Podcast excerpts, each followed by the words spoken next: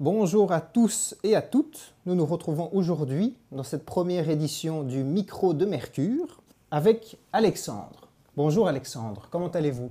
Mais à merveille, grâce à vous. Merci beaucoup. Bonjour, merci de m'avoir invité dans votre émission. Vous êtes blogueur, écrivain. Vous écrivez actuellement un livre dont le sujet porte sur la chute de l'Occident. Vous participez à la programmation des émissions au sein de notre radio. Et vous êtes à l'initiative de cette émission, le Micro de Mercure, raison pour laquelle vous êtes notre premier invité pour inaugurer le lancement de cette émission. Commençons tout de suite avec les premières questions. Pourquoi cette émission et quel est son principe?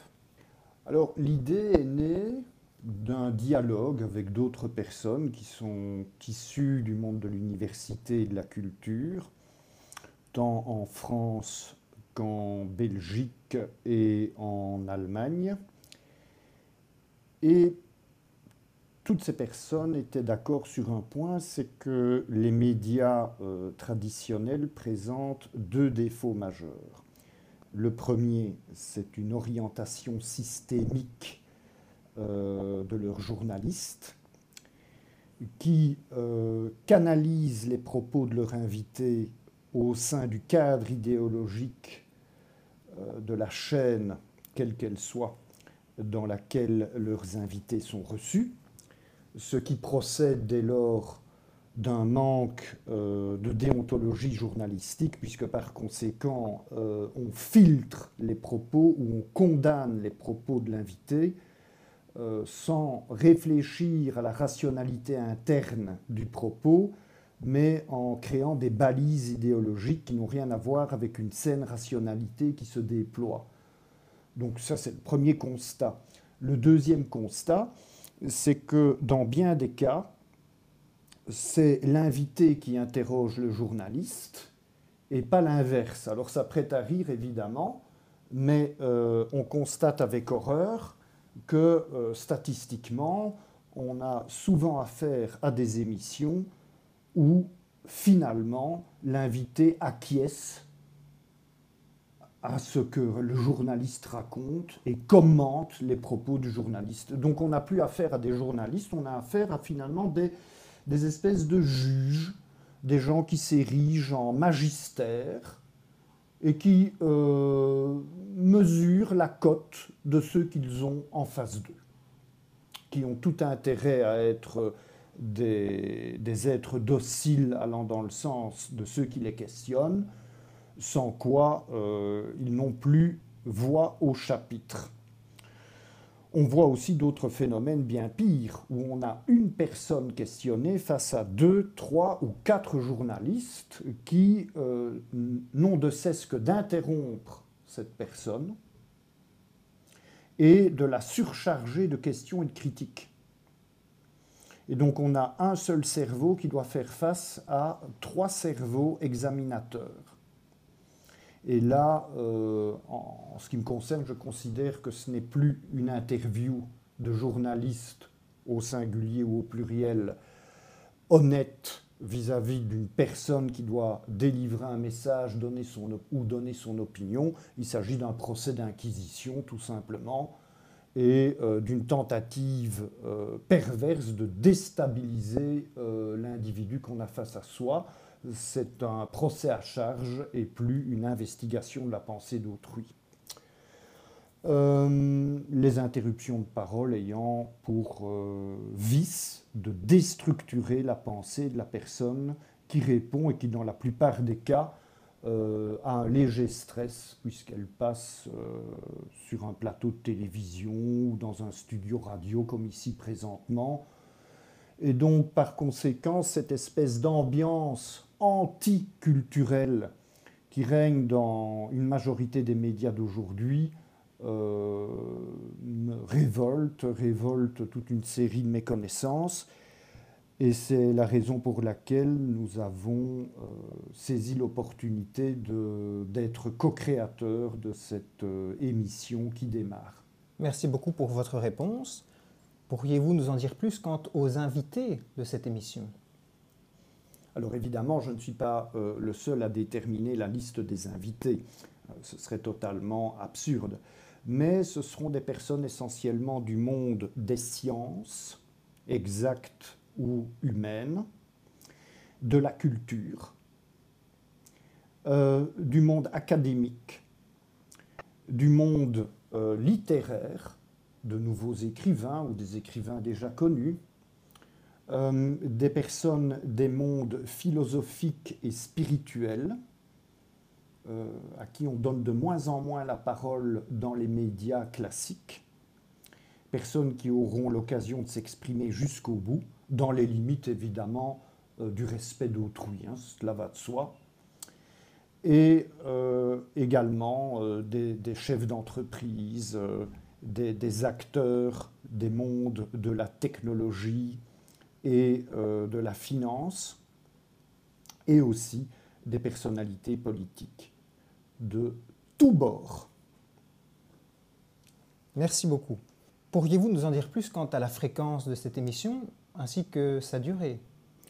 Eh bien, euh, cette émission est humble, donc ça nécessite beaucoup de moyens que de produire ce genre d'émission. Cela nécessite beaucoup de temps de la part de ceux qui l'organisent et de ceux qui viennent répondre à vos questions. Il ne faut pas oublier tout le travail euh, colossal qu'il y a en back-office, dans les coulisses donc, euh, purifier les bandes sonores, réorganiser les choses il faut peu de choses. Il suffit qu'un objet tombe de la table et il faut recommencer une réponse. Ou, que quelqu'un soit pris d'une quinte de tout. Ou, enfin, bon, c'est toute une série d'exemples qui montrent à quel point on, ne pense plus au travail technique qui se situe derrière la restitution correcte, par respect et par amour du public, de ce genre d'enregistrement. Euh, donc il y a toutes ces questions qui se posent bien entendu, et donc cette émission va commencer humblement par une émission par mois. Donc il y aura 12 invités par an. Et puis en fonction des moyens qui seront mis à la disposition de cette magnifique initiative qu'est Radio Mercure, eh bien, on espère arriver à un rythme de croisière d'un invité toutes les deux semaines, c'est-à-dire deux invités par mois et donc 24 émissions par an. Très bien, merci beaucoup pour toutes ces précisions. Pourquoi animez-vous un blog d'opinion? Bien parce que je suis euh, viscéralement attaché à la liberté. La liberté est une valeur absolument fondamentale, mais j'ai une conception, une conception pardon, de la liberté comme liberté bien ordonnée. C'est-à-dire que la liberté, pour moi, n'est légitime que si elle s'ordonne au bien, au bien commun c'est-à-dire à la notion de droit rationnellement déductible. Si ma liberté, c'est d'insulter mon voisin, c'est un mésusage de ma liberté. Par contre, si ma liberté, c'est d'exalter la beauté d'une œuvre artistique, par exemple, du XVIe siècle, eh bien, ma liberté est ordonnée au bien commun. Eh bien, c'est la conception d'une liberté ayant une finalité, euh, qui m'anime. Et dans ce cadre, je crois que comme nous sommes des êtres de langage, c'est une des plus belles définitions qu'on puisse donner de, l'être humain. Et, c'est une définition non discriminante. Elle a cette vertu puisque toutes les cultures et toutes les civilisations dans ce monde sont d'abord, parce qu'elles sont des cultures et des civilisations, des lieux de langage, des lieux du dépôt du langage, qu'est l'écriture, et des lieux de la mémoire du langage, qu'est la culture. Et donc par conséquent, le devoir d'un être humain, c'est d'exprimer, d'exprimer au mieux qu'il peut son opinion.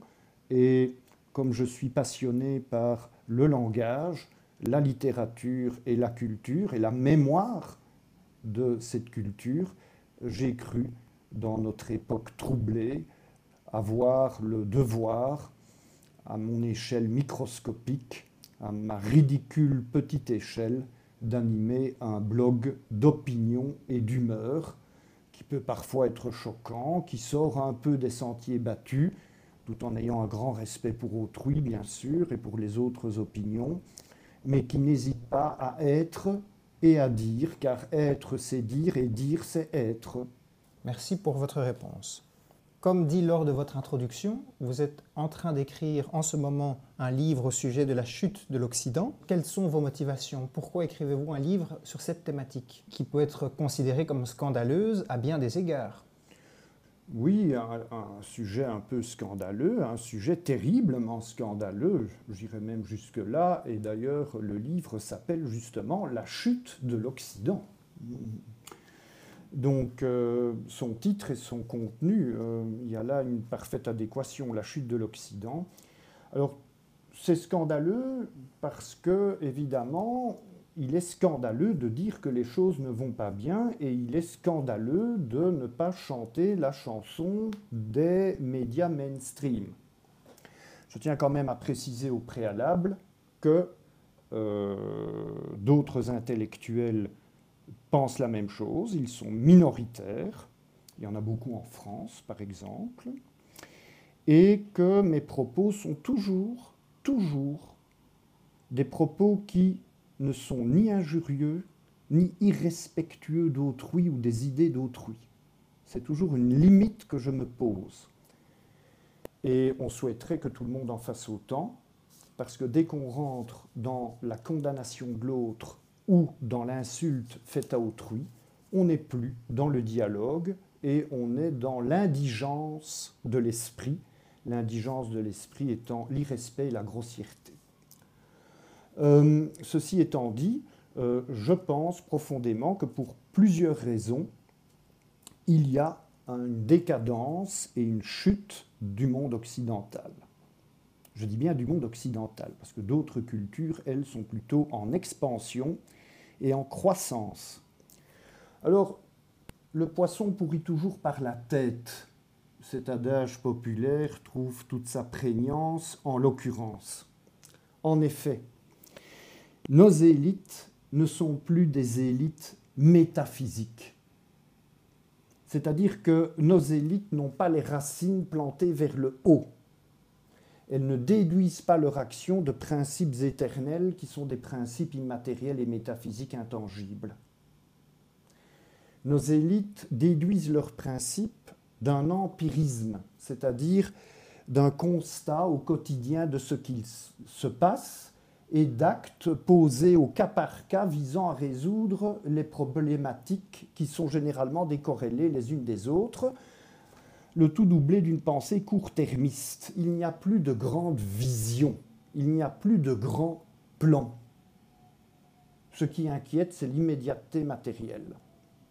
On n'ose plus, depuis le début de la période postmoderne en Occident, parler au nom d'un principe éternel on n'ose plus parler au nom d'une loi non écrite qui serait intangible.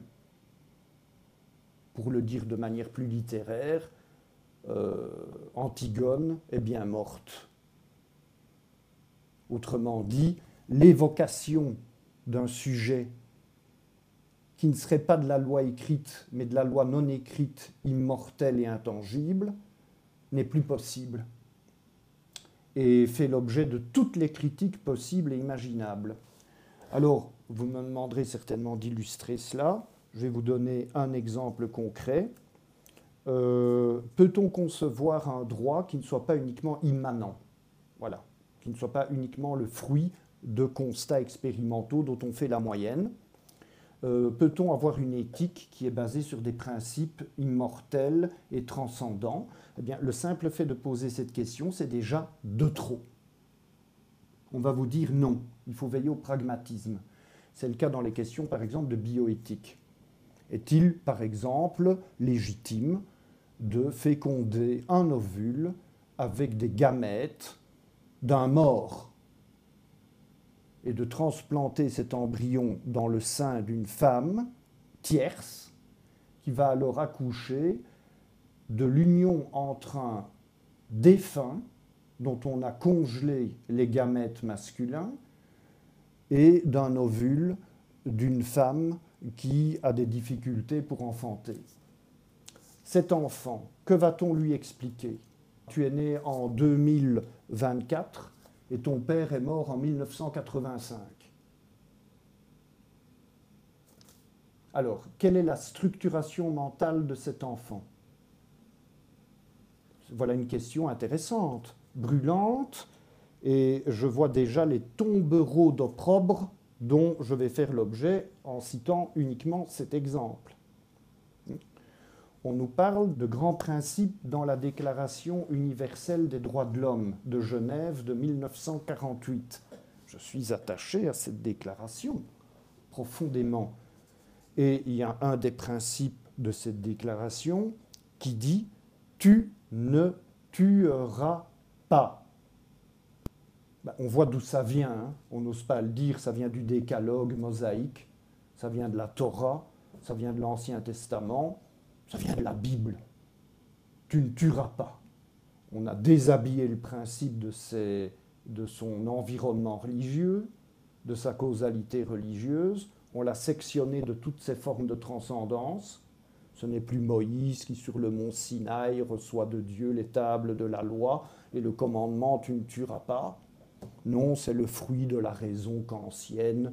Comme on ne peut pas faire à autrui ce qu'on ne voudrait pas qu'on nous fasse nous-mêmes, eh bien, de manière immanente, nous décidons que dès lors, on ne peut pas tuer et nous vérifions la validité de ce principe en ceci que si nous l'universalisons, nous voyons que ça fait du bien. Mais moi, je suis d'accord avec ça. Je suis absolument d'accord avec le fait qu'il ne faut pas tuer. Et je, suis prêt à, le défendre, y compris dans la rue. Mais alors, je me pose des questions. Pourquoi tue-t-on autrement alors? Pourquoi peut-on décapiter quelqu'un dans certains pays? Pourquoi est-ce que l'Organisation des Nations Unies euh, n'agit pas de manière énergique pour stopper ces gouvernements qui vont couper la tête à la hache de quelqu'un qui ne pense pas euh, politiquement correct dans ce référent-là? Parce qu'il n'y a pas de pétrole peut-être. Ah, c'est une question que je pose. Pourquoi euh, se débarrasse-t-on d'enfants qui ne sont pas encore nés? Alors que de l'autre côté, on crie au scandale en disant qu'il n'y a plus assez d'enfants par femme en Occident qui peut résoudre cette contradiction? Tu ne tueras pas. Alors il faut fabriquer une théorie qui dit qu'on est un être humain à un certain stade de développement et pas avant. Alors je pose la question, quelle est la baguette magique qui fait que le même tas de cellules est à un moment donné un être humain et avant euh, un morceau de steak qu'on peut striker? Qu'est-ce qu'on fait à nos vieux? Alors moi je pars du principe, c'était un principe qui était soutenu par un certain Karol Wojtyla, les connaisseurs sauront qui c'est, qu'une civilisation qui porte atteinte aux deux bouts de la chaîne de la vie, qui se débarrasse de ses vieux dans des mouroirs et qui se débarrasse de ses enfants à naître quand ils sont encombrants, est une civilisation qui est en chute, qui est décadente, et qui ne respecte plus le principe tu ne tueras pas. Parce qu'il y a plusieurs manières de tuer quelqu'un. Ce n'est pas uniquement supprimer la vie, la vie biologique, c'est supprimer la vie sociale. Nous avons trois corps. Nous avons un corps affectif, un corps social et un corps biologique. Si je supprime votre corps affectif, je vous tue. Si je supprime votre corps social, je vous tue. Si je supprime votre corps biologique, je vous tue. Là, on vient de parler du corps biologique, mais parlons d'autre chose. Quelqu'un a commis un crime. On va l'enfermer pendant 30 ans. Mais je suis désolé, c'est de la barbarie. On va dire oui, mais vous ne pensez pas aux victimes. Mais si je pense aux victimes, il vaudrait mieux rééduquer cette personne, la surveiller électroniquement et que la société lui apprenne à se réinsérer et à dédommager les gens qu'il a blessés plutôt que d'ajouter à des victimes une nouvelle victime et de faire de quelqu'un qui avait fait un crime un fou furieux quand il sort parce qu'on l'a enfermé pendant 20 ans dans un lieu où il va fréquenter que d'autres criminels encore pires que lui, ce qui n'arrangera absolument rien à son état. Nous sommes encore des sociétés barbares. Hein. les prisons sont des lieux d'enfermement dignes du Moyen Âge. Hein. Comment une société digne de ce nom peut-elle enfermer quelqu'un pendant 20 ans dans une pièce de 9 mètres carrés? Et puis se promener les deux mains dans les poches en rue en sifflant et en se donnant des airs de bonne conscience. Tu ne tueras pas. Le corps affectif d'un détenu est mort. Son corps social aussi, il est mort. Voilà, encore euh, des traces de décadence de société. Un principe métaphysique comme tu ne tueras pas n'est pas appliqué dans nos sociétés, il est violé en permanence. Tu ne tueras pas, je vous donne un autre exemple. Il y a des dizaines de milliers de clochards à Paris. Laisser un être humain dans la rue sans qu'il ait la possibilité d'ouvrir un robinet pour se laver les mains, se rafraîchir le visage, le laisser baigner dans des vêtements qui sont pleins d'excréments, de saletés, de bactéries, de virus, de champignons, parce que c'est plus lavé depuis des semaines, et ça colle à une peau qui elle-même est en train de pourrir, et passer devant avec un sac de course, eh ben ça c'est un meurtre. Ça c'est un meurtre. Mettez-vous à la place de ce monsieur qui est là ou de cette dame qui est là. Vous avez faim, ça fait 30 jours que vous n'avez plus pris de douche, il fait 30 degrés dehors, et vous voyez des gens bien propres, bien habillés, qui passent avec un sac euh, Carrefour devant vous, qui est plein de nourriture. Et ces gens sont indifférents à votre détresse. Ils s'en fichent. Tu ne tueras pas. N'importe quel psychologue expérimental digne de ce nom médecin ou même psychanalyste, pour ceux qui donnent une importance à la psychanalyse, vous dira qu'on peut tuer avec des mots. Alors, si on peut déjà tuer quelqu'un avec des mots, ben, a fortiori en le laissant mourir sur un trottoir et en passant devant lui avec un sac plein d'entrecôtes, de yaourt et de, bonne conscience, ben, le meurtre est accompli. Où sont les assassins? Est-ce que le véritable assassin, c'est le type en question qui va finir par sortir de lui-même et voler le sac d'une dame?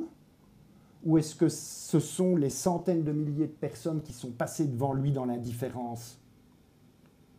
Et un bon juge ne doit-il pas interpréter le vol du sac qu'il a commis sur une seule personne comme la suite logique de cent mille affronts consécutifs qu'il a vécus en voyant toutes ces personnes passer dans l'indifférence devant lui alors qu'il avait faim et qu'il avait soif. J'avais faim et vous ne m'avez pas donné à manger. J'avais soif et vous ne m'avez pas donné à boire. J'étais nu, vous ne m'avez pas habillé. Eh bien voilà. Donc nous sommes bien dans une société décadente. Décadence sur le plan culturel. Où est l'enseignement des grands peintres, des grands musiciens, des grands philosophes, des grands architectes, euh, des grands écrivains des, des siècles passés. Peut-on enlever tous ces smartphones et ces tablettes des mains des enfants et leur apprendre à écrire selon l'histoire de l'écriture? Et pas sur des claviers où finalement toutes les lettres sont éclatées les unes par rapport aux autres et des écrans qui vont euh, détruire leur capacité au raisonnement et à la concentration. On est dans l'ère du zapping. On forme des générations entières d'analphabètes, analphabètes culturels et analphabètes en termes de lecture, d'écriture et de calcul. Euh, vous faites un micro-trottoir, euh, vous interrogez euh, qui est Palestrina ah, Je ne sais pas, quoi, c'est une marque de pizza donc, citez-moi dix grands chanteurs de langue française du XXe siècle. Ah ben non, à part, à part NTM, et je ne connais même pas le nom du chanteur, je ne sais pas vous répondre. Ah bon? Tiens. Oui, mais je suis sur Fortnite toute la soirée. Ah bon, d'accord, ça va. Des propos aussi euh, étonnants que j'ai passé la soirée avec mes potes Ah oui? Oui, sur Facebook, en visio. Ah bon, d'accord. Ben oui, des relations dépouillées du corps, qui est la capacité de, de présence à autrui. Donc on est dans une civilisation qui sépare la présence de la capacité de présence. Donc qui continue à soutenir l'idée selon laquelle être présent à autrui est possible à distance sans son corps. C'est absurde. Toute l'intelligence du langage corporel, toute l'intelligence du ressenti corporel, toute l'intelligence esthétique disparaît et toute la mémoire culturelle occidentale s'effondre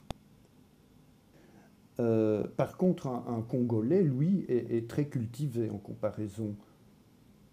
Il sait vous parler de son père, du père de son père, du grand-père du père de son père, parce qu'il a entendu son grand-père parler de son propre grand-père. Et le grand-père qui parlait de son grand-père se souvient quand même que ce grand-père parlait aussi de son grand-père. Et donc il y a certains vieux Congolais à Kinshasa qui savent vous parler d'un type qui est mort il y a 200 ans. Les Européens ne savent même plus qui est leur père ou leur mère.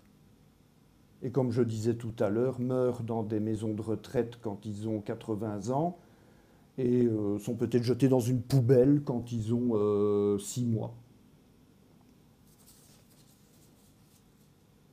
donc cette décadence culturelle qui ne connaît plus son passé correspond à cette décadence sociale où tous les êtres sont atomisés. C'est très pratique hein, d'atomiser tout le monde. Un individu, ça consomme beaucoup plus qu'un groupe par tête de pipe. Parce que dans un groupe, il y a des réseaux d'entraide. Un individu seul doit subvenir à tout, tout seul, et jette la moitié de ce qu'il achète parce que c'est trop. Alors, euh, ben, euh, classe moyenne qui disparaissent, natalité en berne, isolement social, décadence culturelle, perte des principes métaphysiques. Ben, finalement, ben, c'est le, seul système qui fonctionne chez nous est celui qui a rasé tous les autres, et c'est un système vide, c'est un vampire, c'est une sphère de verre translucide, ça s'appelle le capitalisme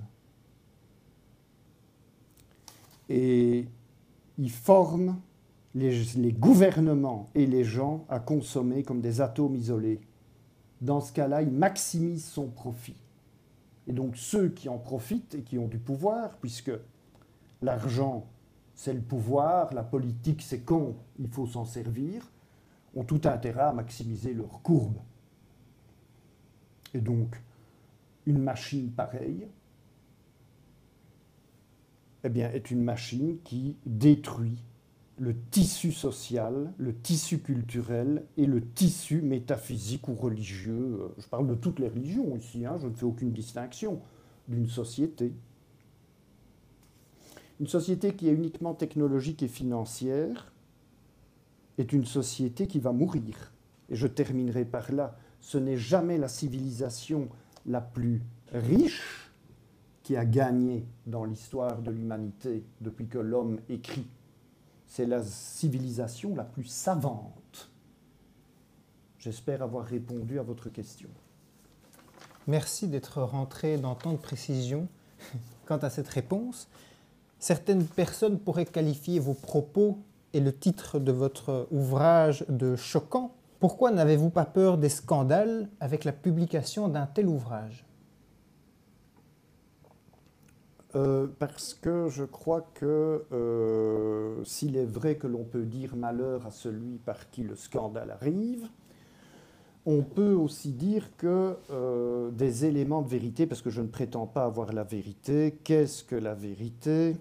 Mais nous sommes arrivés à un stade de décadence civilisationnelle tel que dire ce qui est, c'est déjà de trop.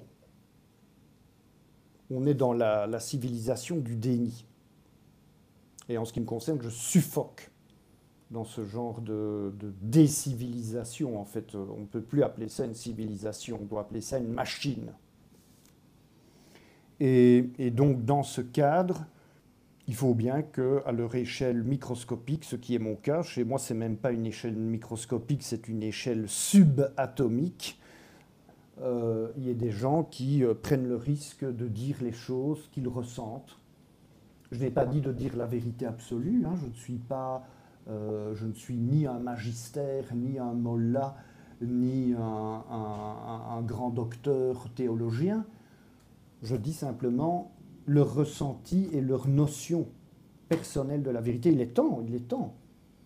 Parce que la diversité des opinions dans notre, euh, dans notre société euh, a quelque chose de très centré sur une moyenne où tout le monde finalement est d'accord.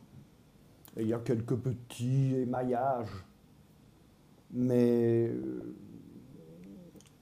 quand on sort de cette moyenne, on prend des risques. Moi, je n'ai pas l'impression d'en prendre. Scandale intellectuel, oui. Risque, non. Parce que je suis toujours très, très respectueux de la diversité, qui me plaît, qui me plaît d'ailleurs. Mais ça n'empêche pas que, justement, euh, nous entrons dans un mécanisme qui est un mécanisme qui est, qui est à juste titre contraire, le contraire de cette diversité. Des milliards de consommateurs qui ne sont définis que par leur géolocalisation, leur portefeuille électronique et les mouvements de compte, c'est-à-dire les dépenses qui font tourner la machine qui leur permet ensuite de manger, d'aller dormir et de retourner, pour ceux qui en ont la chance, vendre leur corps, c'est-à-dire travailler. C'est vachement uniforme quand même, ça. Hein. Donc euh, voilà, alors je ne suis absolument pas euh, un communiste qui vient euh, sur vos ondes ou sur vos électrons, puisque c'est une radio web, condamner le capitalisme. Pas du tout. Je dis simplement qu'une civilisation qui n'a plus que le technocapitalisme, comme je l'appelle, comme valeur, est morte. Parce que à l'origine, et je vais m'en justifier, à l'origine, ce technocapitalisme n'est que le fils d'une civilisation qui était pétrie de christianisme et de culture et d'art et de, fascination pour le savoir. Une chose est d'avoir une Smart TV chez soi, une autre est d'expliquer comment elle fonctionne. Voyez la domination de ce système. 99,99% de la population ne connaît pas le mode de fonctionnement des outils dont ils se servent. Quel pouvoir ont donc ceux qui ont fabriqué ces outils, puisque vous ne savez pas les réparer? Par contre, si vous avez une bibliothèque que vous vous éclairez à la bougie et que vous bêchez votre jardin, eh bien, euh, dans ce cas, je me situe au niveau de mes grands-parents, de mes arrière-grands-parents, ben, ils savaient réparer leur bêche, aller acheter des bougies ou même en fabriquer avec des abeilles euh, et, réparer leurs livres. Vous voyez? Donc on passe d'un système civilisationnel où toute la culture se tient à un système où il n'y a plus qu'une aristocratie qui peut mettre tout sur off. Du temps on s'éclaire à la bougie, personne ne sait éteindre toute une ville sauf à ne plus fournir de bougies, mais on peut s'en fournir ailleurs ou on peut les fabriquer soi-même. Maintenant, il suffit qu'il y ait une seule panne quelque part, qu'elle soit engendrée par la volonté d'un seul homme ou accidentelle. Et tout New York est dans le noir, comme ça s'est passé à la fin du XXe siècle.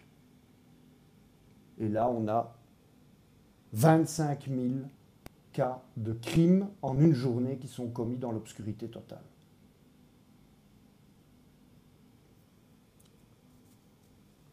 Non seulement plus c'est complexe, plus c'est fragile, mais plus c'est vide de culture, plus c'est dangereux.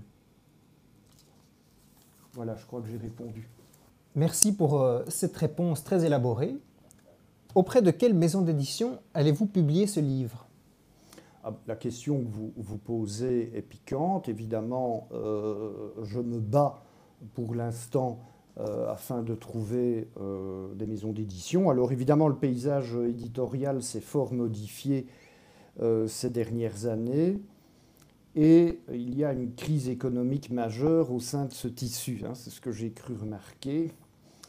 Donc évidemment, il y a les grandes maisons d'édition, ben, dans la plupart des cas, ne répondent même pas, ou alors euh, c'est une lettre polie dont la traduction veut dire adieu monsieur.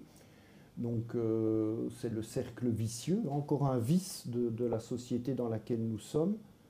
Euh, c'est une oligarchie qui dirige, donc quand vous n'êtes pas connu, vous ne serez pas publié parce que vous n'êtes pas connu. Hein. vous voyez le cercle vicieux. Hein. c'est comme les, jeunes euh, qui ont très dur aujourd'hui pour trouver un emploi. Et donc, euh, vous avez un jeune de 21 ans qui arrive devant un patron et qui dit Voilà, j'ai mon diplôme, quelle est votre expérience? Mais enfin, la question est idiote. Ce patron qui pose cette question, ce DRH, euh, ressources humaines, donc, est idiot. On ne demande pas à quelqu'un de 21 ans quelle est votre expérience. On demande ça à quelqu'un de 25 ans ou de 30 ans. Donc, comme la personne ne sait pas répondre, eh ben, elle a moins de chance. Mais si elle est trop âgée, elle n'a pas de chance non plus parce qu'elle euh, coûte trop cher. Vous voyez, c'est le monde de l'absurde. Eh bien, donc c'est la même chose en matière éditoriale. Mais par contre, j'ai quelques petites maisons d'édition françaises qui ne sont pas opposées à une publication. Et je ne citerai pas de nom pour le moment, mais je vous prie de croire que je suis sincère et je ne cite pas de nom d'abord pour ne pas engager ces maisons d'édition avant que le livre ne soit sorti, ce qui serait leur faire un affront et être indélicat avec elles. Et deuxièmement, parce que euh, je préfère que mon livre soit sorti, mon livre qui s'intitule La chute de l'Occident, soit sorti avant de parler de la maison d'édition qui m'aura édité et de la remercier. Euh, donc c'est prendre les choses dans l'ordre et selon les formes de la bienséance, me semble-t-il. Mais j'ai la chance, je crois, d'avoir trouvé. Oui, ce fut un long combat, surtout avec un thème pareil. Oui. Ah nous le comprenons aisément.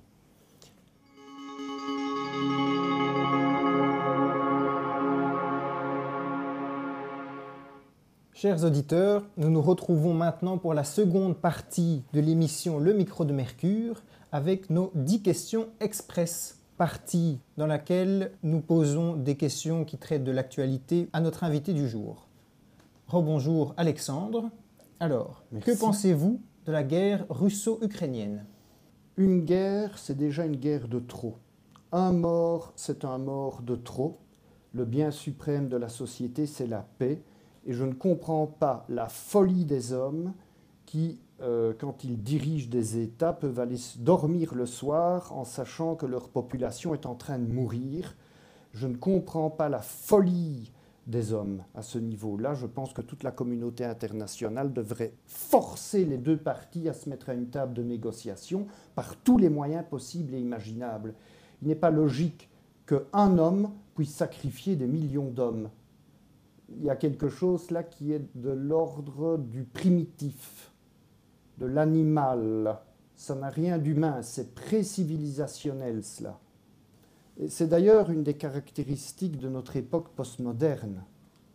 Très peu de personnes peuvent mettre fin à l'existence d'un très grand nombre de personnes. Ce ne sont plus deux seigneurs qui euh, vont se tirer dessus et euh, d'un côté il y aura 30 pertes et de l'autre 40. On n'est plus en 1325. Ici, c'est la peste noire, version un seul homme décide d'envahir un autre État. Et je trouve ça épouvantable.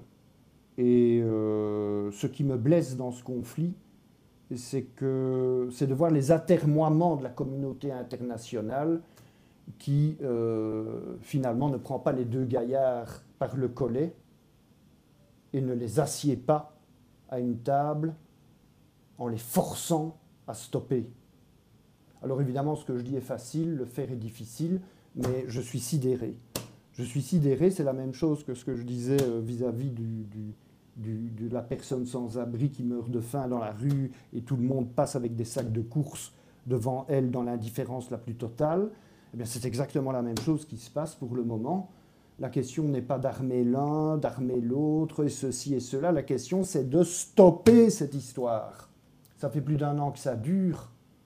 Des femmes enceintes qui meurent comme ça, euh, en plein milieu d'une tranchée, en perdant leur enfant, des vieillards qui... qui enfin bon, c'est pas possible. Il faut que ça s'arrête.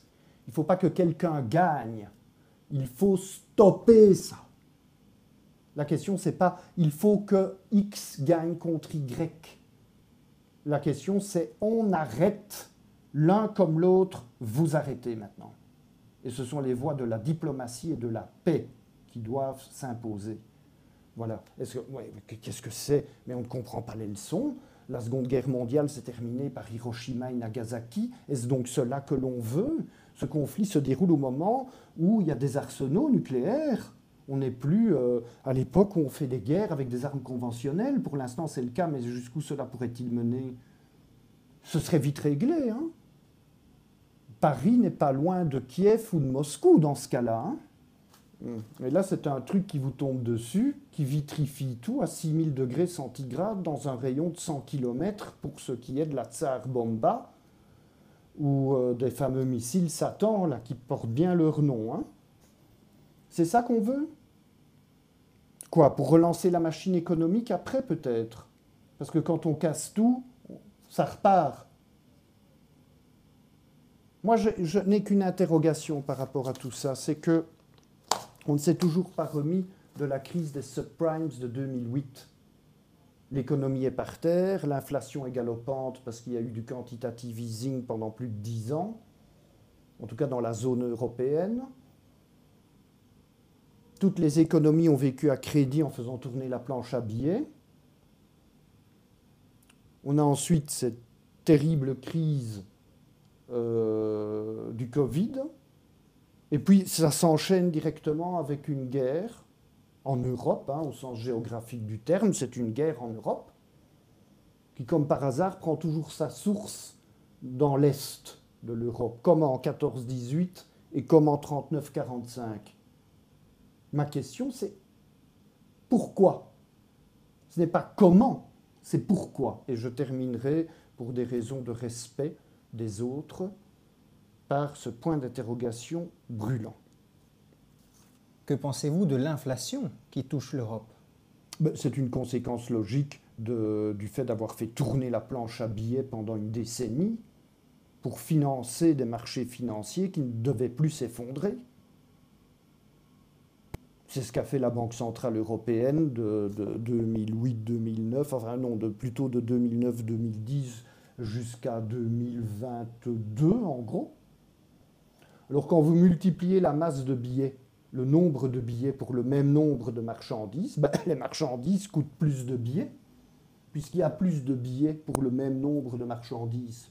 Donc si j'imprime de la monnaie, pour l'injecter dans des marchés financiers que l'on gonfle artificiellement, eh bien, une des conséquences logiques, un des effets de ces causes, au pluriel, ben, c'est une augmentation des prix. Mais comme dans l'économie dite réelle, tout se fait par effet retard, eh bien, nous sommes en train de payer le prix, c'est le cas de le dire, d'une folie qui a consisté à faire tourner les planches à billets pendant une décennie. Et ça s'est aggravé évidemment avec cette euh, crise covidique et puis la tragédie euh, catastrophique qu'on vit maintenant avec ce conflit en Europe en Europe au sens géographique. Hein. Je, ne parle pas je parle de l'Europe au sens d'un atlas qu'on ouvre et on dit ceci, c'est le continent européen, hein, qui va du, Portugal jusqu'à la zone boréale. Donc euh, voilà, la grande Europe telle qu'on la concevait au XVIIIe siècle. Eh bien voilà. Et donc, euh, cette inflation, elle n'est pas prête de s'arrêter. Elle va durer au moins un cycle de Kongratiev, qu'on arrête de nous mentir en disant elle ralentit, elle n'est que de 6%. Mais enfin, mais quel mensonge Moi, j'ai vu le prix de denrées alimentaires chez Carrefour doubler. Doubler.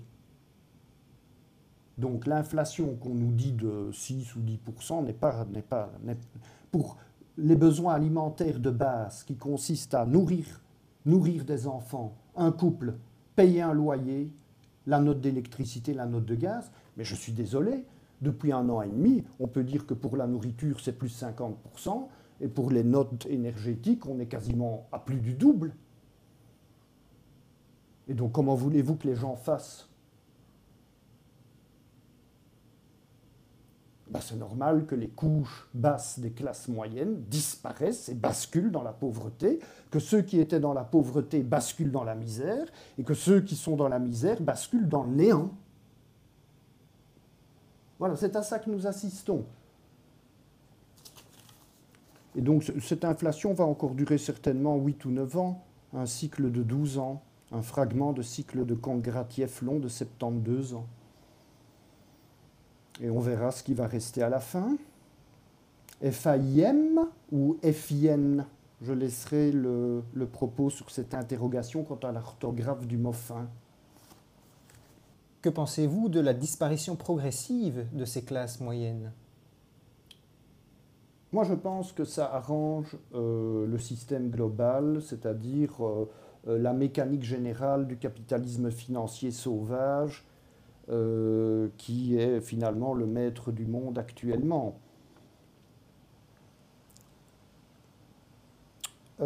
parce que une classe moyenne, c'est ennuyeux, voyez-vous une classe moyenne, euh, ça, ça peut prendre le pouvoir. Ça peut se donner les moyens de penser. Et donc un mécanisme aveugle de type totalitaire s'embarrasse des classes moyennes, est ennuyé par ces classes moyennes. Il est intéressant de les avoir au démarrage du système de croissance, mais à son milieu de course ou dans sa continuité longue, les classes moyennes sont une source de frein à la mécanique totalitaire d'un système aveugle comme celui du capitalisme. On pourrait dire la même chose du communisme. Hein. C'est aussi un système totalitaire aveugle, tout à fait condamnable. D'ailleurs, la preuve, c'est qu'il n'y avait pas de classe moyenne dans le communisme, donc c'est bien qu'un système totalitaire ne supporte pas les classes moyennes. Il y a une petite oligarchie qui dirige et un peuple qui, en vertu de la loi des grands nombres, peut être pauvre. La classe moyenne, c'est une classe révolutionnaire. Souvenez-vous du tiers-État. Qui a fait la Révolution française? Le peuple? Mais non, vous rêvez. La bourgeoisie, le tiers-État, c'est le tiers-État qui a quitté la salle où se trouvaient le clergé, la noblesse et le roi et sa famille, Louis XVI.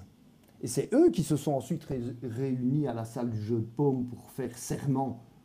Donc quand un système économique et social devient automatique comme le nôtre, où tout se robotise, où tout se surveille, où tout se trace, eh bien, il ne faudrait pas qu'il y ait un tiers État qui se développe. Et donc la belle époque des Golden Sixties,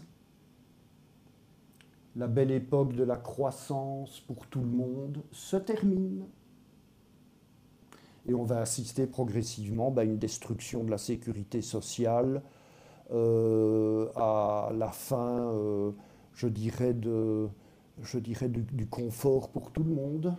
Prendre une douche, ça redeviendra un luxe comme dans les années 50 à Paris.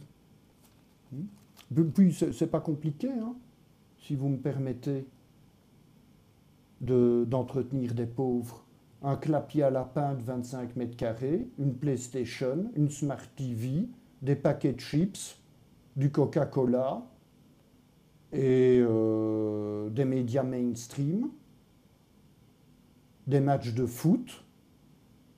Bon, ça peut tourner à 2200 euros par mois. Hein. On s'amuse. Et quelques petits mondes virtuels pour achever le tout. Ce sera la cerise sur le gâteau. Et donc là, vous pouvez casser les classes moyennes, il n'y a plus de problème. Voilà. Bah, très bien, merci pour euh, votre opinion.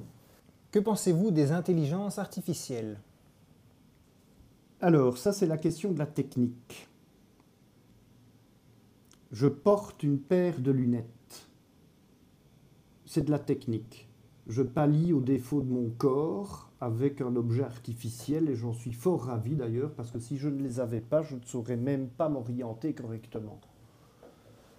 Euh, je porte des chaussures, donc j'empêche la plante de mes pieds de se blesser directement et de se salir gravement en marchant dehors. Ou je pourrais même mourir en marchant sur un éclat de verre ou sur un morceau de granit affûté euh, dans une forêt. On voit l'habileté de nos ancêtres. Hein. Donc, euh, il faut distinguer entre la technologie qui est orientée vers le bien de l'homme, une, technologie que j'appelle anthropocentrique, et une technologie qui euh, n'est orientée que vers l'instrumentalisation de l'homme. Dans tous les grands mythes religieux, dans toutes les grandes affirmations religieuses, pour lesquelles j'ai le plus vif respect,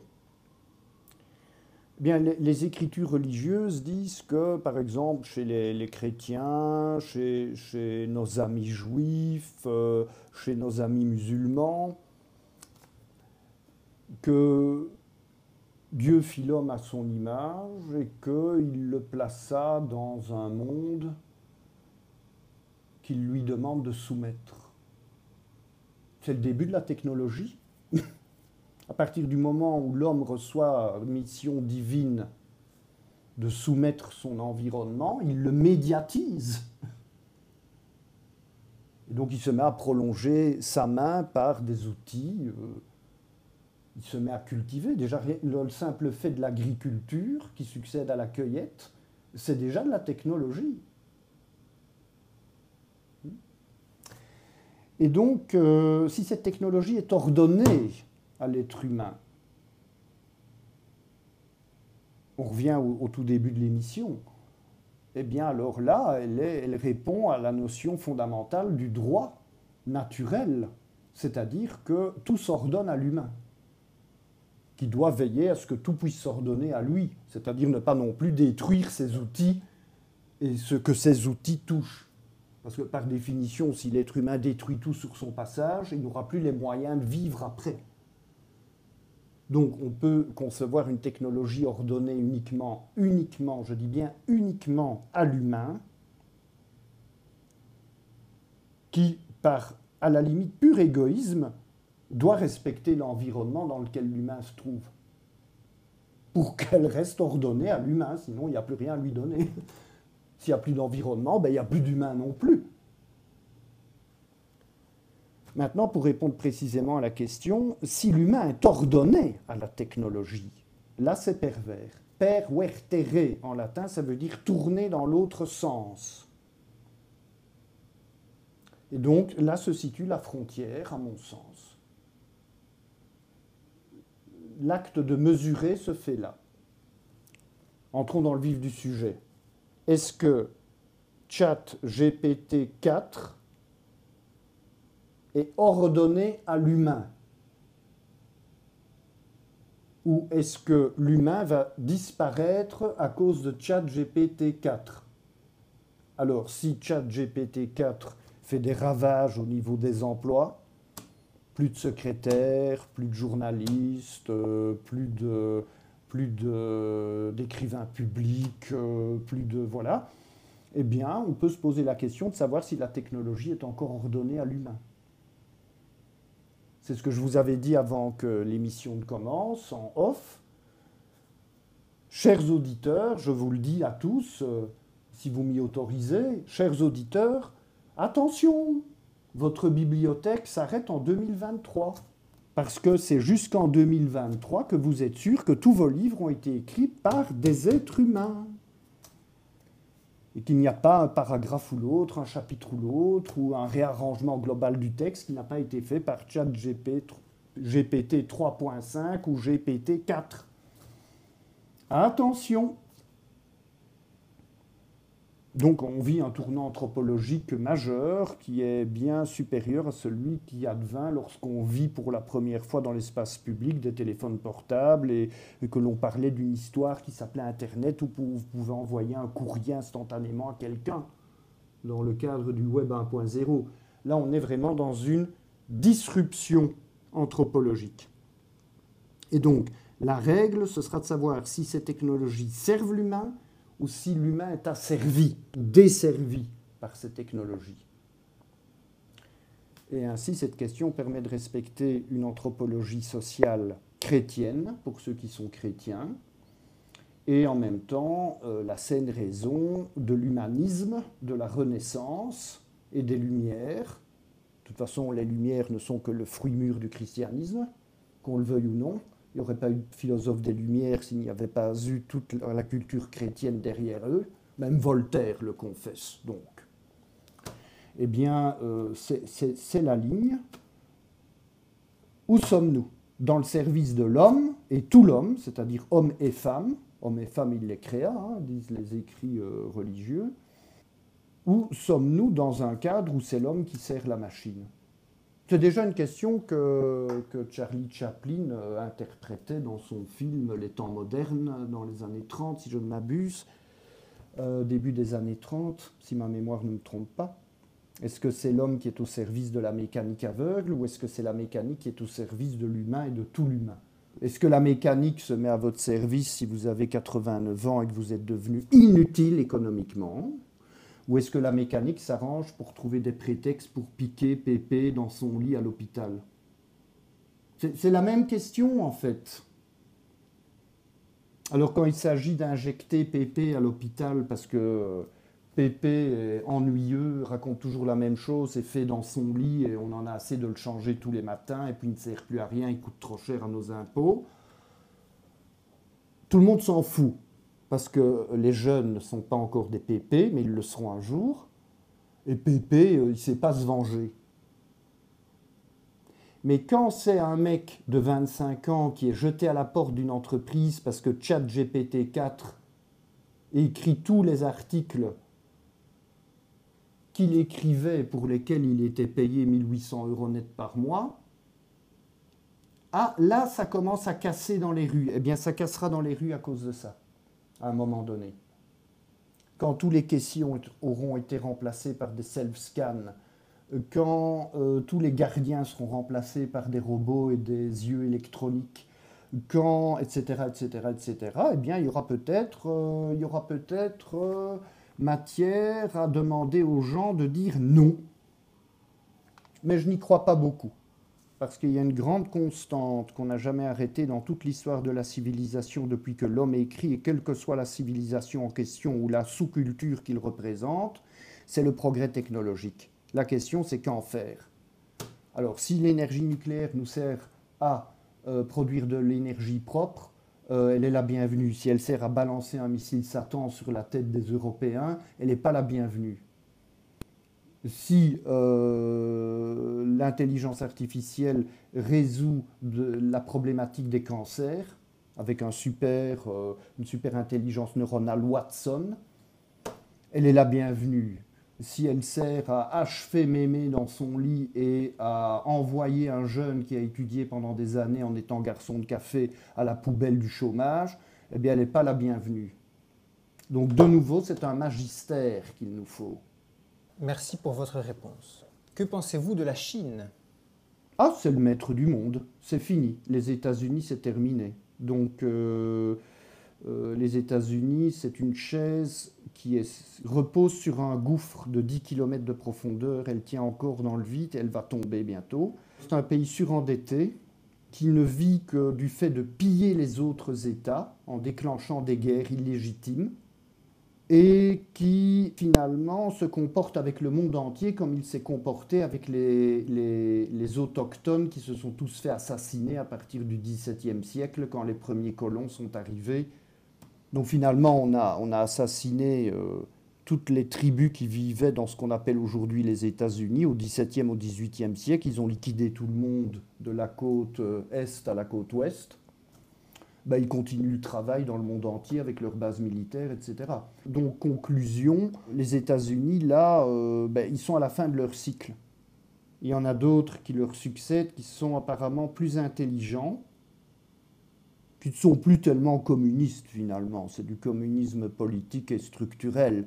Il y a un parti, ok, mais c'est du capitalisme d'État, pour être plus précis. C'est un, capitalisme très agressif, mais dirigé par l'État. Mais ce n'est plus un communisme au sens où euh, on l'entendait avant la chute de l'URSS en 1991. Et donc ces messieurs, qui sont plus d'un milliard, ces messieurs chinois, alors qu'il n'y a que 400 millions d'Américains, donc ça déjà rien que les chiffres, et qui sont en train de petit à petit devenir euh, le poids central de toute l'Asie, font en sorte que le centre du monde se déplace de l'océan Atlantique, Europe-États-Unis, à l'océan Pacifique, la zone asiatique, avec nos amis indiens, etc., qui au demeurant, les Indiens sont des êtres d'une civilisation et d'une culture absolument supérieure. Et je crois que euh, quand on fait aussi le bilan, euh, les Émirats arabes unis et certains pays euh, de la Ligue islamique deviennent des centres financiers et économiques majeurs. Donc tout est en train de basculer. La belle Europe est en train de perdre ses vêtements du XVIIIe siècle et les États-Unis Make America Great Again, comme disait Donald Trump. ben oui, mais c'est peut-être un peu tard pour eux. C'est un rêve absolument délicieux si on est américain, mais c'est un fantasme lamentable si on regarde ça de l'extérieur. C'est trop tard. Le 21e siècle sera asiatique, avant que l'heure de l'Afrique n'arrive. C'est pour ça que j'appelle ça la chute, euh, que j'appelle mon livre La chute. Euh, euh, L'Europe, les États-Unis, ce sont des gloires passées ce sont les gloires pour les États-Unis du 18, 19e, 20e siècle, avec comme point d'orgue leur invasion de l'Europe après 1945. Et euh, pour euh, les Européens, ce sont tout ce qu'ils ont fait depuis le Moyen Âge, depuis la chute de l'Empire romain. Et ça se termine, parce que comme disent certains philosophes français, une civilisation, ça se termine, ce n'est pas immortel. Sumer a disparu, les Égyptiens ont disparu, euh, l'Empire romain non chrétien a disparu, eh bien, nous disparaissons. Nous disparaissons. Il ne restera de nous que le fait que nous avons été les plus enragés en matière technique depuis le XVIe siècle, mais d'autres ont récupéré nos technologies et les développent mieux que nous aujourd'hui mais ceux-là ont gardé leur culture. Et c'est pour ça qu'ils sont en train de gagner. Merci. Pensez-vous du pape François? Le pape François, euh, c'est le fossoyeur de l'Église catholique. Et euh, il met un terme au peu de sacré qu'il restait dans l'Église catholique romaine. Voilà il est en train d'achever le travail de ses prédécesseurs depuis le Concile Vatican II. La liturgie est devenue un cirque. Euh, le latin a disparu. Euh, les prêtres sont habillés en jeans avec euh, des, pulls ou des chemises ouvertes. le poisson pourrit toujours par la tête, c'est comme les élites européennes. Hein. J'en ai parlé, la chute vient du dessus d'abord. Hein. Ce n'est pas le peuple qui est décadent, ce sont les élites. Et donc, euh, oui, ben je dirais que le siège de Pierre est là, mais celui qui l'occupe euh, n'est pas tout à fait celui qu'il aurait fallu, d'après moi. Évidemment, ça n'engage que moi. Et ce pape, enfin, oui, ce pape, euh, enfin, ce monsieur qui a les commandes du navire, d'un navire qui a 2000 ans, ne prend pas, à mon avis, la profondeur de son rôle, qui est de, maintenir une tradition qui a 2000 ans.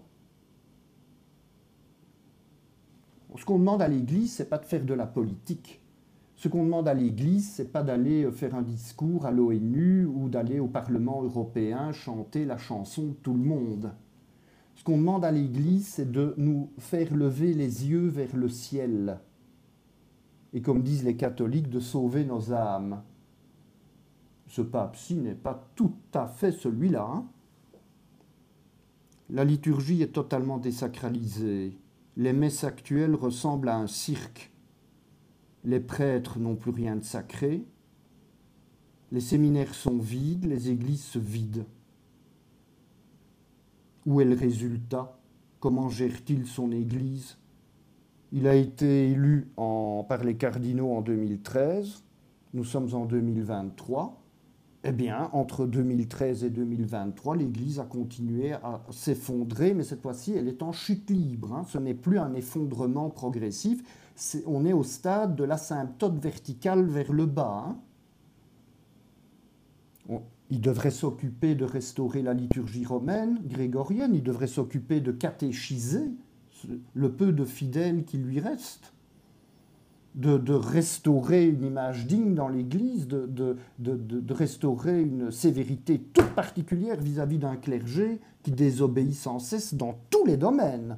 Je ne vais pas les citer, ça va devenir indécent parfois. Non, il se balade. Il va d'un côté à l'autre, il va parler à Strasbourg, et puis après il se rend à l'ONU, et puis il va voir des chefs d'État, etc. Mais c'est pas ce qu'on lui demande. Ce qu'on lui demande, c'est du sacré. Et d'ailleurs, j'aimerais étendre le propos pour quitter euh, l'affaire du pontife romain actuel, moderniste. C'est euh, de dire tout simplement que l'Occident meurt aussi d'un manque de sacré. Il n'y a jamais eu autant de radiesthésistes, de médiums, de voyants, de nécromanciens. Il y a plus de cartomanciens en France que de prêtres. C'est intéressant quand même. C'est bien qu'il y a un besoin de sacré chez les gens. Or, l'Église post-conciliaire croit que c'est en se modernisant sans cesse, c'est jamais assez en fait. Si ça ne marche pas, c'est parce que nous ne sommes pas encore assez modernes. Mais le monde moderne se fiche de l'Église catholique et du fait qu'elle essaye de copier le monde. Par contre, le monde moderne a, soif de sacré. Le, le, Concile Vatican II dans l'Église catholique est la pire catastrophe qui soit arrivée dans l'histoire de l'Église depuis qu'elle existe. Et il y a une caractéristique commune à l'histoire de l'Occident, non religieux, c'est euh, la rupture de transmission. De même que nos jeunes ne savent plus lire, parce qu'on ne leur transmet plus correctement avec cette méthode globale et euh, le fait que les familles sont devant des écrans et plus devant des livres le soir, eh bien, dans l'Église, c'est la même chose il n'y a plus de transmission. Les prêtres et les religieuses et les religieux, du moins le peu qui en reste, ne transmettent plus la foi à leurs fidèles, et les fidèles entre eux sont devant des écrans. Donc c'est fini. Alors j'ai dit au tout début de, l'interview, vous me faites la joie de m'accorder, que l'Occident mourrait. Jean-Marie Pauper allait plus loin, un auteur de la fin du XXe siècle français, disait Occident, tu veux crever Point d'interrogation. Mais l'Occident est en train de mourir d'un manque de verticalité, de transcendance. Ben, L'Église meurt de la, même, de la même maladie. Et les deux entrent en résonance et accélèrent le processus. Si on avait encore l'Église du pape Pie X ou du pape Pie XII, ben, on pourrait freiner ce processus. Mais les deux vont dans le même sens tous les paramètres se corrèlent. L'Église va dans le sens du monde et le monde va dans le mur. Ben, il ne faut pas s'étonner que ça accélère. J'espère avoir répondu à votre question. Alors, qu'est-ce que je pense du pape François? Mais ben, Pas grand-chose, parce que des discours sur l'immigration, des discours sociaux, etc., on n'a pas besoin d'être pape pour tenir ces discours, et des partis politiques qui s'en chargent très bien. De même que je ne demande pas à un ministre de dire la messe, je ne demande pas à un pape de tenir des programmes politiques. Voilà, c'est tout. Et donc on attend un successeur de Pierre qui soit euh, traditionnel. et qui fasse le job de pape, qui fasse le pape. Parce que vous vous rendez compte qu'il y a même des vidéos de ce pape, entre guillemets, qui retire sa main quand des fidèles veulent embrasser son anneau pontifical Mais c'est du déconstructivisme total. Alors, pour le dire à l'ancienne, il aura des comptes à rendre au ciel. Parce que quand il verra euh, son Christ, celui-ci lui dira Qu'as-tu fait de mon Église? Pourquoi l'as-tu détruite? Voilà, donc je, ne sais rien dire d'autre. C'est choquant, hein parce que les médias donnent de ce pape l'image d'un bon vieux grand-père sympa, ouvert à tous les vents du progressisme. Mais c'est pas ce qu'on lui demande. On lui demande d'être un pape. Voilà. J'ai essayé de répondre. Ça ne va, va pas me rendre populaire, évidemment, mais voilà. J'en parle aussi dans mon blog. Voilà la page de pub. Merci. Très bien. Votre blog qui est www.alexandre-auteur.com. Merci pour votre réponse. Je vous en prie. Que pensez-vous de la France de Macron? Elle, elle se décompose. Jamais un chef d'État n'a été aussi détesté par son peuple. Et euh, malgré toutes ses bonnes intentions.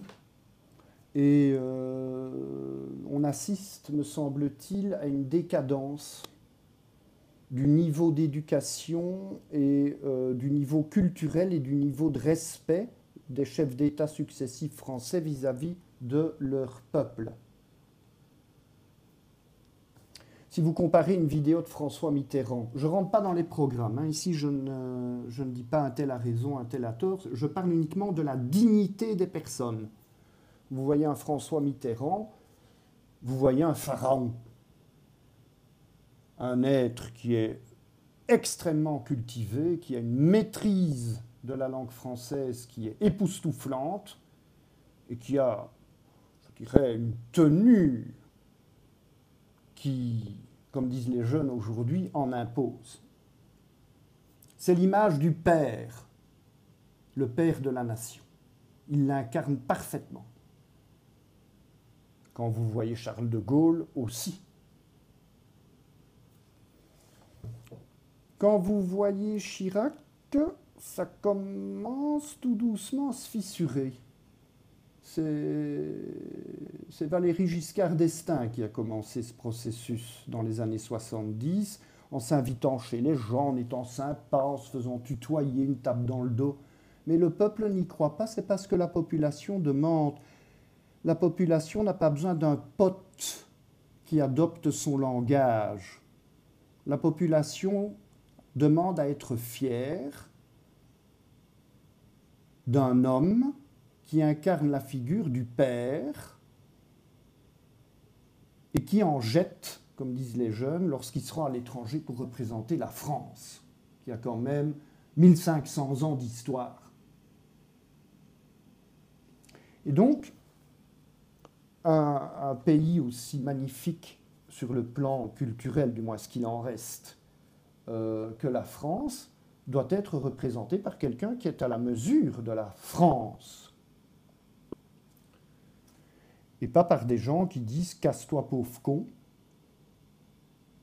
ou euh, non je suis pas d'accord, il n'y a qu'à traverser la rue pour trouver du travail. C'est indigne de la fonction d'un chef d'État qui est presque un monarque dans le cas du président français, sauf que c'est un roi qui change tous les cinq ans et plus tous les sept ans en France, vu l'étendue absolument considérable de ses pouvoirs. Et donc c'est triste parce que ça dégrade l'image d'un pays que d'avoir un chef d'État qui présente des comportements indignes, malséants, parfois impudiques ça participe du phénomène de décadence occidentale. Par contre, si vous allez... Euh, euh, moi, je ne suis pas congolais, hein, mais je prends par exemple le, Congo, ex-Zaïre, ex-Congo belge, du temps où je dirais, toutes ces, choses qu'on appelait des colonies existaient, et que vous voyez euh, un monsieur comme Tshisekedi, alors c'est pas un petit saint, hein, bien sûr, mais il parle mieux la langue française que monsieur Macron quand monsieur Macron vient le voir à Kinshasa. Eh bien, interrogeons-nous là-dessus. Voilà. C'est décadent. Merci pour cette réponse. Que pensez-vous des éco-énergies? Ben, à la base, c'est quand même une niche économique qu'on a inventée pour euh, que le capitalisme continue à envahir de nouveaux compartiments. Hein. Alors ce que je dis est encore scandaleux, mais on parle de ça depuis 20 ans. Tiens, pourquoi est-ce qu'on n'en parle pas depuis 40 ans? Pourquoi est-ce qu'on n'en parle pas depuis 60 ans? Moi, j'ai connu l'époque où on parlait du trou dans la couche d'ozone. On ne nous parlait pas d'éco-énergie. Donc c'est une, mode, je dis bien une mode, qui est née parce qu'une économie qui commençait à suffoquer avait besoin de créer de nouvelles niches pour espérer se développer encore et encore. Et il se fait, à titre secondaire, que cette mode correspond aussi à un besoin de l'époque. Alors, les éco-énergies sont intéressantes quand elles ne sont pas intermittentes. Parce que quand elles sont intermittentes, quand il n'y a pas de vent, eh ben, vous n'avez pas d'électricité avec votre éolienne. Et quand il y a des nuages ou qu'il fait nuit, vous n'avez pas d'électricité avec vos panneaux photovoltaïques. Donc finalement, c'est un cache-sexe, cette histoire. Parce que la vérité, c'est que ce sont toujours les centrales au charbon et les centrales nucléaires qui font tourner l'histoire. Par contre, des énergies comme celle de la géothermie, ou les barrages, ou des turbines qui tourneraient en fonction des courants marins immortels qui, eux, ne s'arrêtent pas, comme le Gulf Stream ou ce genre de choses, là, ce sont des éco-énergies qui ne sont pas intermittentes. Et donc, il faut bien distinguer. En ce qui me concerne, je condamne les éco-énergies intermittentes mais je serais d'avis de soutenir au maximum les éco-énergies qui ne sont pas intermittentes, qui sont continues. C'est plutôt là qu'il faudrait investir au maximum.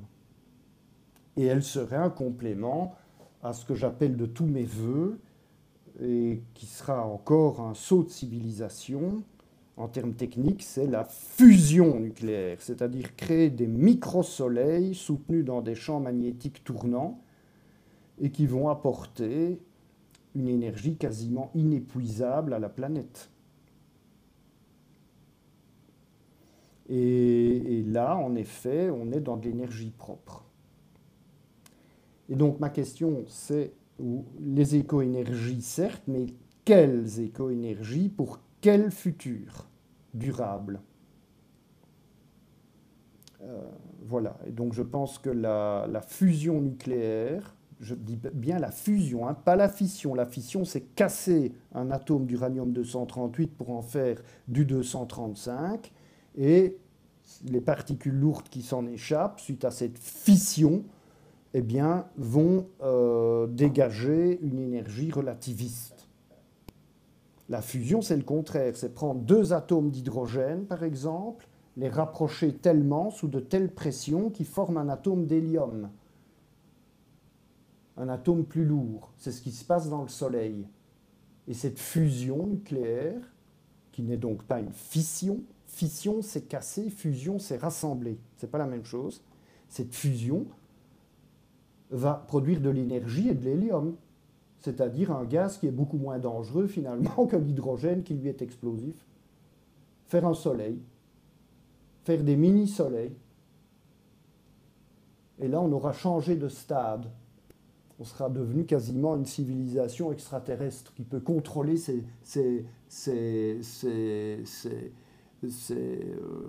moyens énergétiques, les stopper et, et et, quasiment en tirer presque une énergie infinie, puisque l'hydrogène est l'élément le plus abondant dans le cosmos. 99% de l'univers est composé d'hydrogène.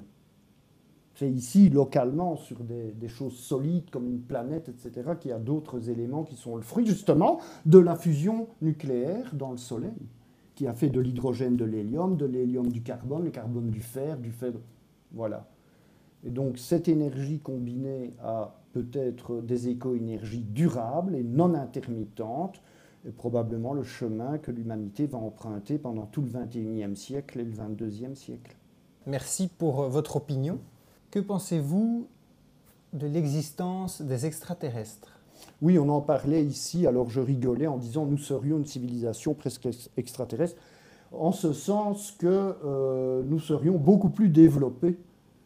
Euh, c'est en ce sens-là qu'il fallait l'entendre. Alors maintenant, l'existence des extraterrestres, ben, je pense que dans son immense intelligence et dans son infinitude, dans son intelligence infinie et dans son être infini, Dieu ne s'est peut-être pas limité à la création uniquement d'êtres humains à un endroit donné. Il faudrait revoir peut-être la théologie de l'incarnation sur certains points, mais ça c'est une autre question que je laisse aux théologiens. Je ne suis pas théologien. Euh, à mon sens, il est fort probable qu'il y ait de la vie ailleurs. On vient d'ailleurs de détecter dans les nuages émis par un satellite de Saturne ou de, Jupiter, en Slade, je crois, qui est un, satellite euh, glacé, une lune glacée, l'une de ces géantes du système solaire. Euh, on vient de détecter des émissions de molécules organiques et de phosphore qui est nécessaire à la construction d'une chaîne génétique. Alors le principe de ces satellites glacés, ben, c'est très simple. Au lieu d'avoir un océan recouvert d'une atmosphère, on a un océan recouvert de glace qui n'est autre que sa propre glace, puisqu'il n'y a pas d'atmosphère et que le contact se fait directement au vide interplanétaire où la température est proche du zéro absolu. Donc par un effet de glaciation de la surface, on peut maintenir une couche de liquide qui, à cause de la chaleur du noyau et des craquements de la glace qui génèrent de la chaleur, se maintient.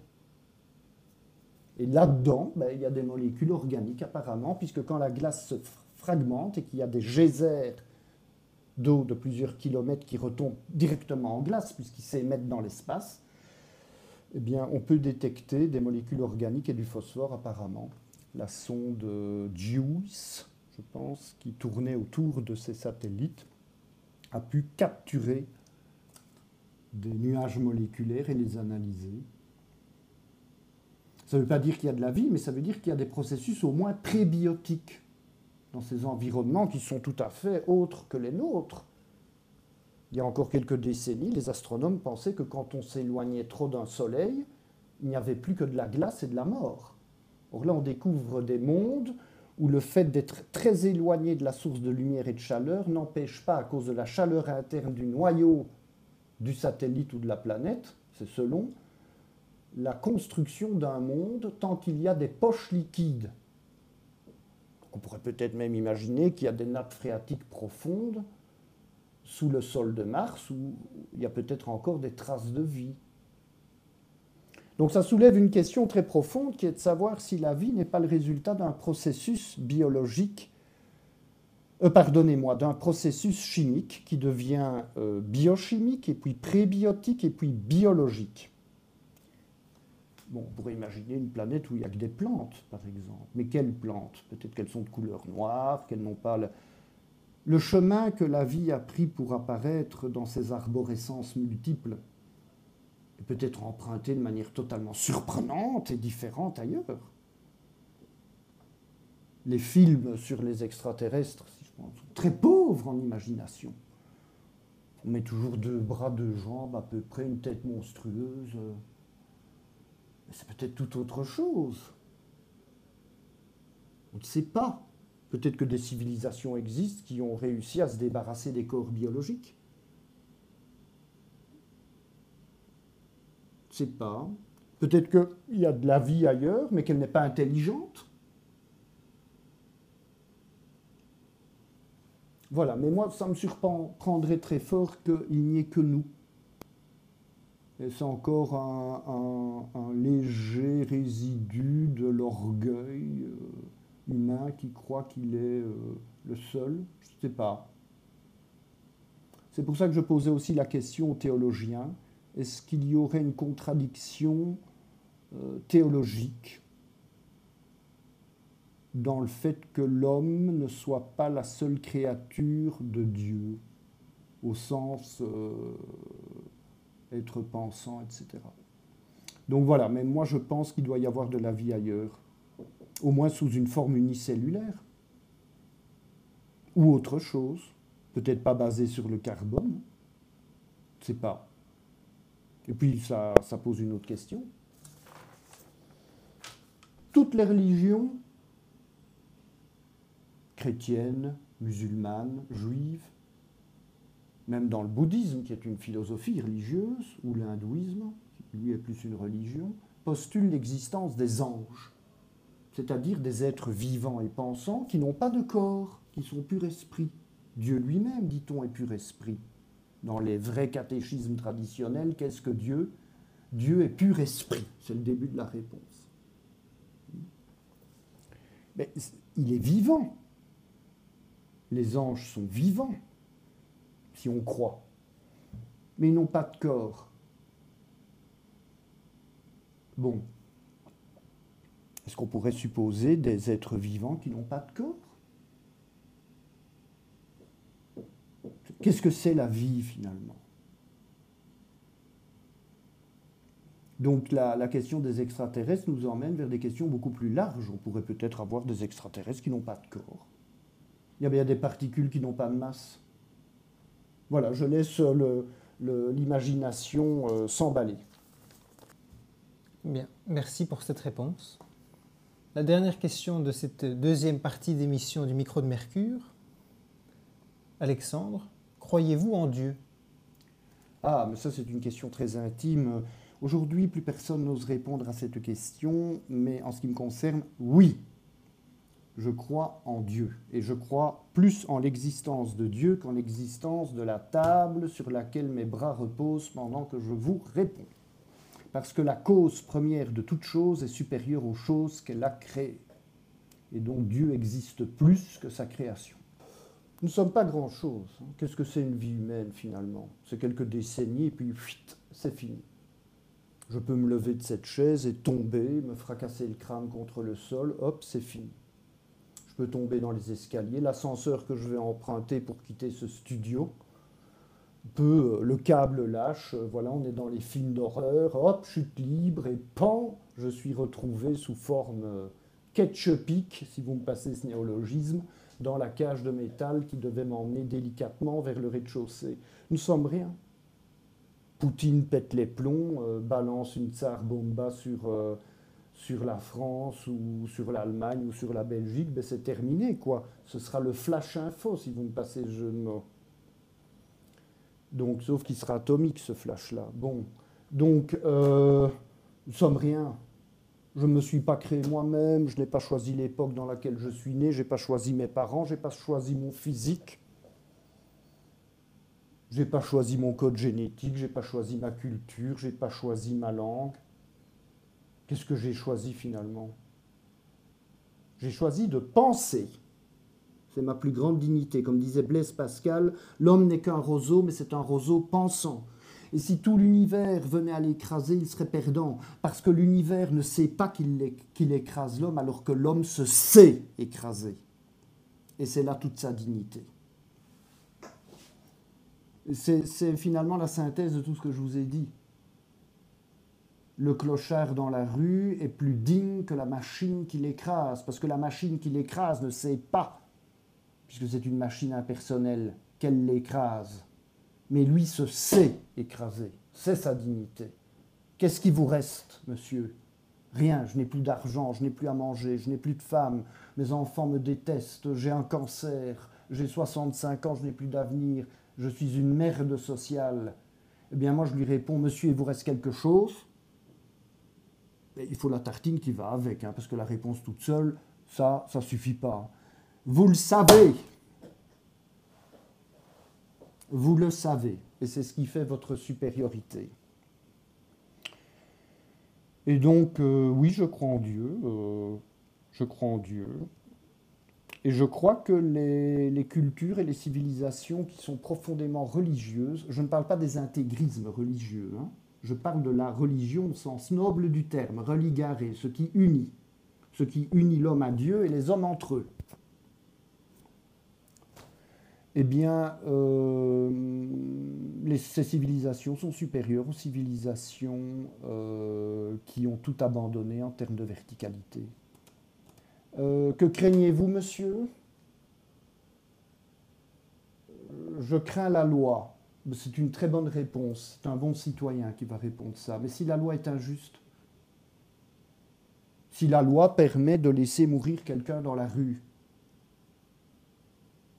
Parce qu'elle l'autorise. On ne condamne pas toute la société à sauver d'obligation ces gens. On ne met pas tous les citoyens en prison parce qu'on laisse mourir euh, 100 000 clochards à Paris. Pourtant, c'est un péché social, c'est un homicide volontaire effectué par une communauté sur une minorité.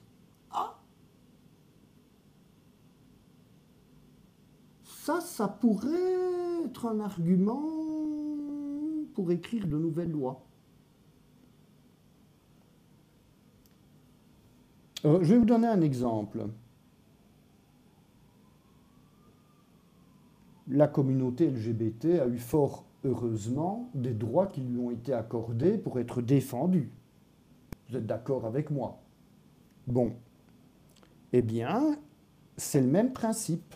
C'est une minorité qui maintenant jouit, fort heureusement d'ailleurs, de droit à être défendue face à une majorité qui n'est pas comme elle. Eh bien, moi, je serais pour l'instauration d'une loi qui dit que la minorité des clochards est persécutée par la majorité de ceux qui ont à manger de la même manière que les personnes homosexuelles, par exemple, sont moquées en rue par ceux qui sont soi-disant normaux. C'est légitime quand même ce que je dis. Sur le plan de la structure logique du raisonnement, c'est la même chose. Alors, que craignez-vous, monsieur? Dieu. Dieu. Parce que sans Dieu, tout s'effondre. C'est le grand régulateur. C'est celui qu'on ne peut pas contredire. C'est celui qui met un terme à la série. Qu'est-ce qui est supérieur à vous, monsieur? Mon gouvernement. Je dois lui obéir. Bien, qu'est-ce qui est supérieur à votre gouvernement? La Convention des droits de l'homme de Genève. Très bonne réponse, cher monsieur. Qu'est-ce qui est supérieur à la Convention des droits de l'homme de Genève? Bah, L'Organisation des Nations Unies, mais qui fonctionne sur le modèle des droits de l'homme. Du moins, on l'espère. J'ai bien dit, on l'espère. Hein. Et au-dessus, qu'y a-t-il, à part la folie des hommes ou d'un dingo qui est capable de lancer une bombe atomique sur euh, Paris ou Bruxelles ou Berlin? Rien. Mais s'il y a Dieu, on ne lance pas cette bombe. Parce que Dieu a dit tu ne tueras pas. C'est ce qui explique d'ailleurs que les, criminels et les fous furieux qui se font exploser au nom de Dieu sont des, des, gens qui sont en contradiction totale avec leur soi-disant religion, parce que euh, fondamentalement, Dieu qui, de quelque religion qu'on le voit, interdit cela. Il suffit de retourner au texte sacré pour le lire. Pour le lire. Donc c'est écrit avant que je ne sois né, pour le lire. Et donc, s'il n'y a pas ces principes-là pour euh, réguler une société, c'est le régulateur ultime pour réguler une société, donc, eh bien, c'est, c'est, fini. on entre dans une régression à l'infini pour trouver la légitimité, pour, pour savoir se dire, là, on doit s'arrêter. C'est clair, ce mur-là, on ne sait pas le percer. C'est, le, le socle ultime de tout. Et les, les, sociétés occidentales sont malades du fait qu'elles ne reconnaissent plus qu'elles ont été construites sur dix lois qu'on appelle un décalogue. Et plus elle les abandonne, plus elle se décompose. Alors ce que je dis, je dis ça au XXIe siècle, je vais me faire fusiller par l'immense majorité de ceux qui écouteront cette émission, mais qu'on me reconnaisse au moins le mérite dans le respect des différences. Je crois que je l'ai démontré tout au long de mon discours. Je n'ai condamné personne dans mes propos, je ne me permettrai pas ce genre de choses. Qui suis-je pour cela? Mais qu'on reconnaisse au moins que j'ai eu l'audace, à mes risques et périls, de dire le fond de ma pensée. Et d'ailleurs, vous vous souvenez d'un épisode qui est une des dernières interviews d'un homme qui n'était pas un modèle d'ascétisme et de rigorisme, qui était tout sauf cela, qui était un mondain, un jouisseur, une intelligence supérieure, un grand écrivain, Jean d'Ormesson. Mais quand il est arrivé à, à la nonantaine, quand il avait plus de 90 ans, et qui s'est retrouvé dans une émission culturelle qui est un lointain successeur de l'émission de Bernard Pivot qui s'appelait Apostrophe, euh, je ne sais plus, enfin bref. L'intervieweur, brillant d'ailleurs, serein, qui le laissait s'exprimer comme vous le faites, et je tiens à vous en remercier, c'est absolument remarquable, et qui lui a dit euh, Mais quelle est la chose la plus importante pour vous? Et il a répondu avec une élégance, l'élégance qui caractérisait Jean d'Ormesson. Il a répondu Mais Dieu, monsieur. Ben, il a tout dit. Je m'arrêterai sur cette dernière phrase prononcée par un homme qui n'était pas du tout une grenouille de, de bénitier, comme on dit dans les milieux chrétiens, qui n'était pas du tout un, acharné, un extrémiste, au contraire, c'était quelqu'un d'extrêmement modéré, un homme fort aimable, gentil, ouvert.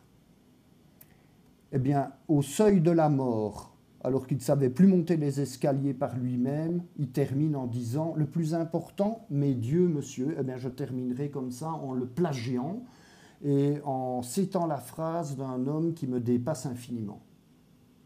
Voilà. La chose la plus importante, eh bien, je ne fais que répéter un grand. Je le copie, je le plagie, et je répondrai comme lui, mes dieux, monsieur. Voilà. C'est le plus important. Eh bien, merci pour votre honnêteté et la précision dans vos réponses. Et c'est sur ces mots que nous vous laissons car c'est la fin de cette première édition du Micro de Mercure. Chers auditeurs, retrouvez-nous dans notre prochain épisode du Micro de Mercure qui sera tourné lors du mois de juillet 2023, dans lequel nous recevrons un brillant intellectuel qui traite du monde des technologies de pointe.